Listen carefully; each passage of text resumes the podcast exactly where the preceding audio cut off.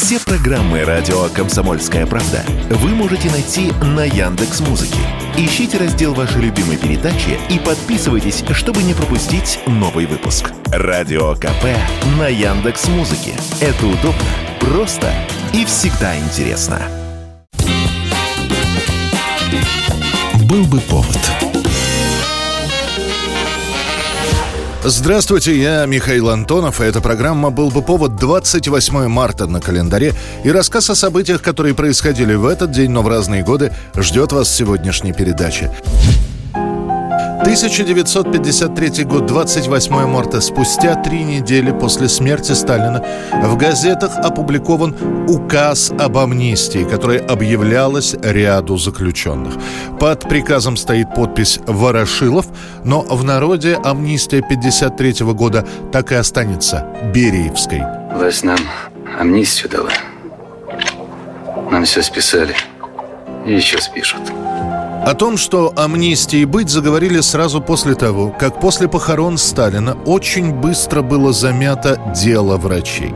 Уже через неделю на столы членов Политбюро ложится докладная записка от Лаврентия Берия, в которой говорится, что в лагерях, тюрьмах и колониях Советского Союза к началу 1953 года содержится более 2,5 миллионов человек, из которых не более 220 тысяч являются особо опасными государственными преступниками. В то же время огромное количество находящихся в местах заключения граждан осуждены за мелкие преступления, кражи, хищения социалистической собственности, ответственность за которую была ужесточена в 1947 году.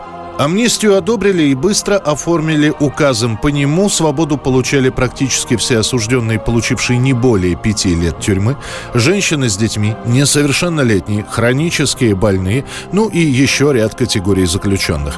Тем заключенным, у кого срок тюрьмы больше пяти лет, этот тюремный срок сокращался в половину. Радоваться надо. Скоро всем амнистия будет, и вам тоже. Скоро ты свободно будешь. Амнистия не применялась к лицам, осужденным на срок свыше пяти лет за контрреволюционные преступления, крупные хищения, бандитизм и умышленные убийства.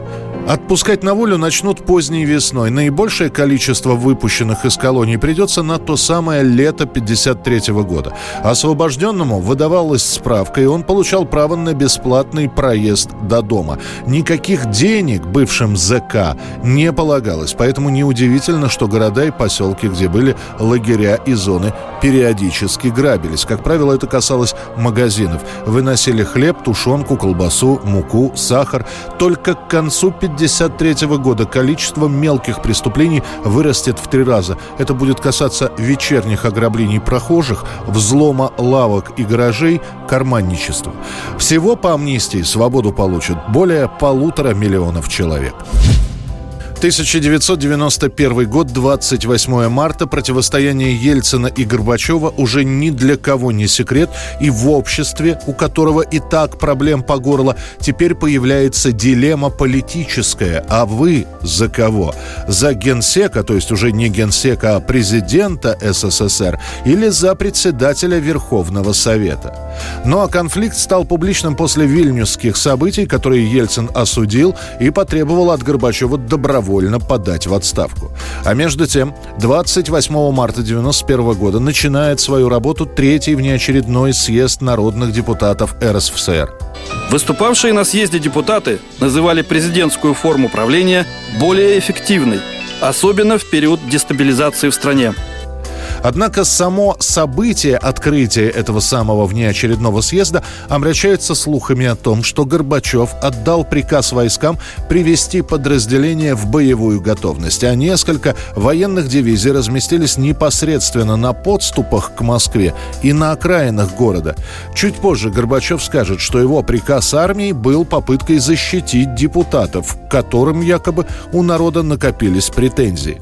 Несмотря на запрет публичного публичных митингов и собраний 28 марта состоится огромная демонстрация в поддержку Ельцина. Вышедшие на улицу люди будут скандировать «Всех в отставку!». Всех в отставку! Всех в отставку! Всех в отставку! Это будет третий массовый митинг за последние два месяца. 1999 год, 28 марта, с началом бомбардировок Югославии у американского посольства США ежедневно устраиваются акции протеста. В сторону здания летят яйца. Собравшиеся держат лозунги. К вечеру, когда народ заканчивает работать, у американского посольства собирается еще больше народа. Причем разных возрастов. Это и пенсионеры, и футбольные фанаты, и, как сообщают новости, неформальные молодежные группировки бутылки. В здание летят уже не только продукты, но и бутылки. Само посольство оцеплено. Самых рьяных от ограды оттаскивает милиция. Проезжающие мимо машины сигналят, как бы поддерживая тех, кто собрался у посольства США, а толпа периодически начинает скандировать.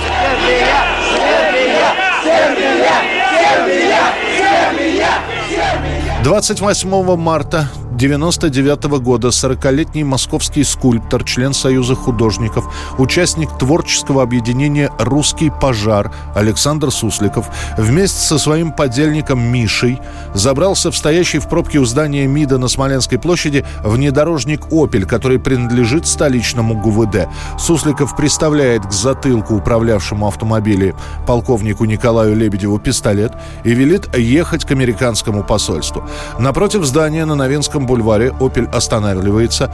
Выскочивший из «Опеля» поддельник Миша пытался выстрелить из гранатомета по посольству, но оружие не сработало. Сейчас вы видите кадры, сделанные непосредственно в момент обстрела посольства. Человек в камуфляжной форме, в черной маске, выходит из белого джипа, припаркованного через дорогу от посольства, кладет на плечо гранатомет и пытается выстрелить, но орудие не срабатывает.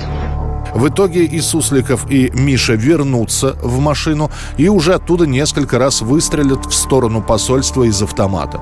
Опешившие милиционеры от такой наглости а тоже откроют огонь. Произойдет погоня, но джипу удастся скрыться. Лишь в районе Малой Грузинской из автомобиля выбросят полковника Лебедева, а через два часа этот «Опель» как раз и найдут на одной из улиц. К счастью, во время этого происшествия никто не пострадал. Сусликова задержат чуть позже. Он получит 6 лет тюрьмы. Причем даже не за попытку выстрела по посольству, а за угон автомобиля и угрозу милиционеру. А митинги у посольства США будут ежедневно идти до конца лета 99 года. 28 марта становится в биографии группы Genesis какой-то сакральной датой. Сразу два знаковых события происходят в этот день. Сначала в 1976 году совершенно неожиданно в сольное музыкальное плавание отправляется вокалист группы Питер Гэбриэл. И в марте 1976 года группа уезжает в свой мировой тур, чтобы представить публике нового вокалиста, а заодно и барабанщика коллектива Фила Коллинза. So say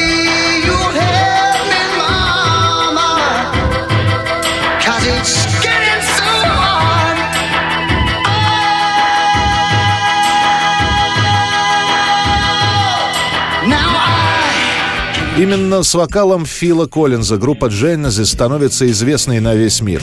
И вот спустя 20 лет, уже в 96 году и тоже 28 марта, происходит еще одно событие.